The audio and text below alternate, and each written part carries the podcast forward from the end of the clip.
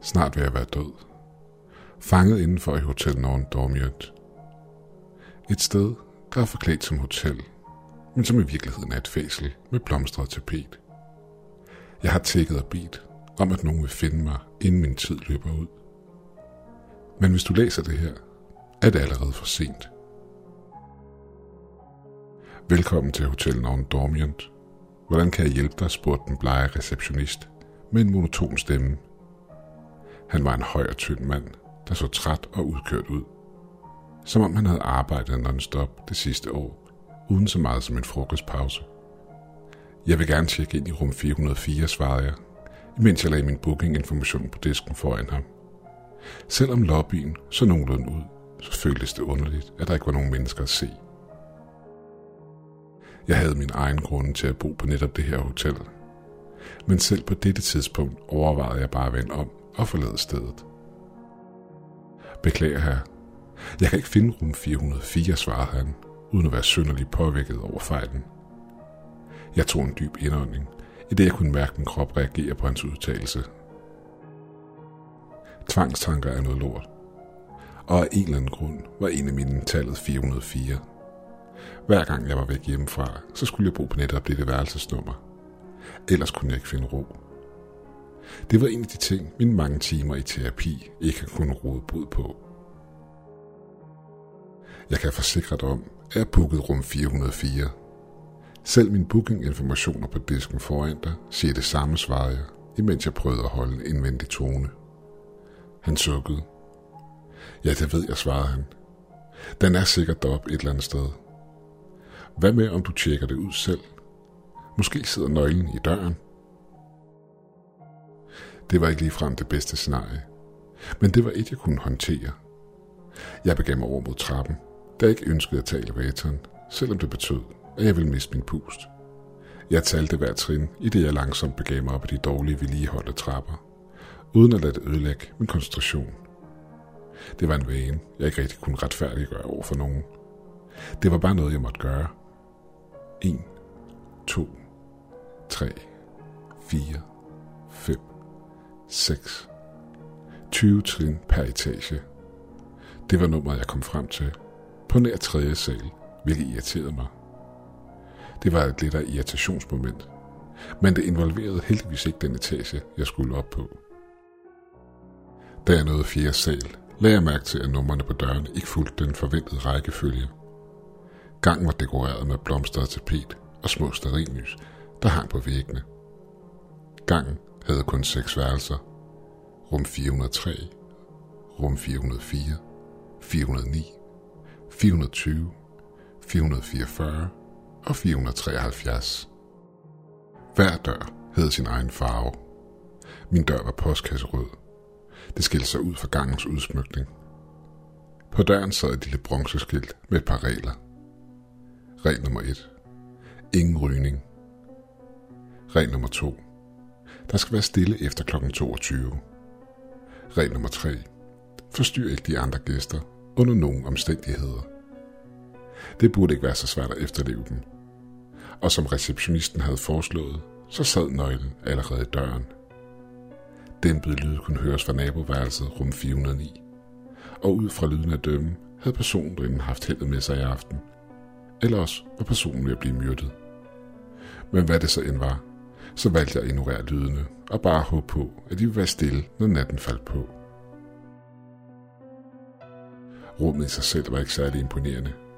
En seng, et badeværelse og minimal skabsplads. I det mindste havde jeg en nogenlunde udsigt over byen, og har var rent.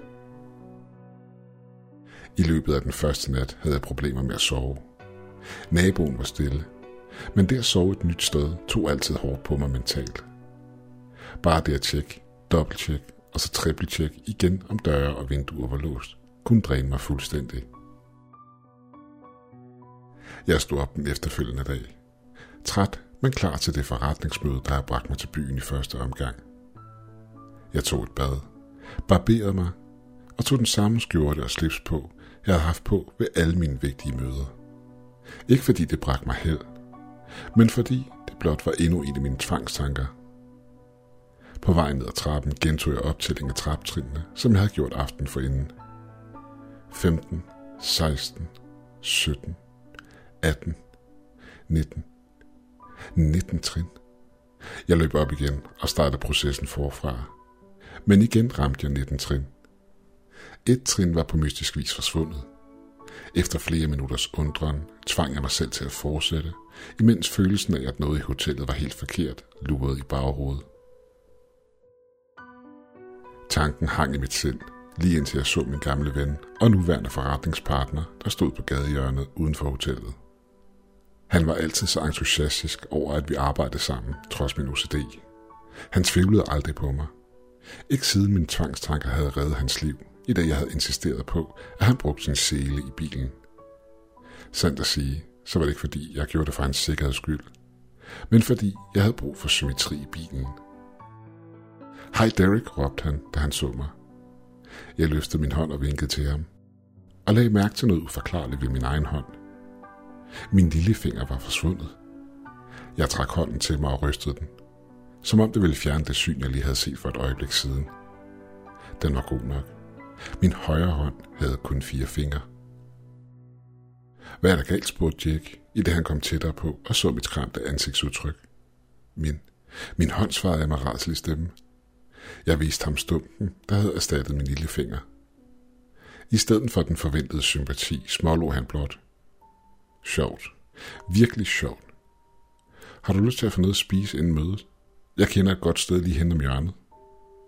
Han havde skubbet min manglende finger til side, som om det var ingenting.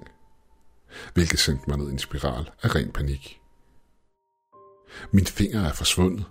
Hvordan kan du bare grine af det, spurgte jeg. Hans ansigt blev mere seriøst et kort øjeblik. Derek, du har altid kun haft fire fingre på den hånd. Du blev født sådan. Nej, nej, svarede jeg. Den var der for et øjeblik siden. Han så på mig, som om jeg var sindssyg. Laver du sjov med mig, eller... Uden at sige et ord, vendte jeg mig om og forlod stedet. Jeg var på kanten af et nervesambrud. Jack fulgte efter mig et stykke tid, men han nægtede at tro på, at jeg havde haft fem fingre på min højre hånd. Fald nu ned, Derek. Lad os lige snakke om det. Han blev ved med at insistere, inden han pludselig blev helt stille. Jeg vendte mig op for endnu en gang at fortælle ham min side af historien. Men han var der ikke. Han var ikke nogen steder at se. Det var som om, han var sunket i jorden. Jeg råbte efter ham et par gange, men alt jeg fik tilbage var nogle bekymrende blikke fra et par, der gik forbi. Da jeg var faldet så meget til ro, at jeg kunne tænke nogenlunde klart, besluttede jeg mig for at ringe til ham i stedet. Beklager, nummeret du har ringet til eksisterer ikke, eller ikke længere i service, svarede en monoton stemme mig. Forvirret og skræmt over begivenhederne, der netop havde udspillet sig, gik jeg tilbage til hotellet. Klar på at pakke mine ting og tage hjem. På vej tilbage til hotellet ringede jeg til politiet og gav dem al den information, jeg havde og rapporterede ham som savnet. Bare for en sikkerheds skyld. Men mysteriet om min manglende kropsdel føltes en lille smule vigtigere. Der var ingen mennesker at se bag disken, da jeg kom tilbage til hotellet, hvilket betød, at der var ingen til at tjekke mig ud. Men jeg var ligeglad. Jeg ville bare have mine ting, og så forlade stedet. Da jeg trådte ind i gangen på fjerde sal, gled jeg i noget vådt. Noget, der var suget ned tæppet.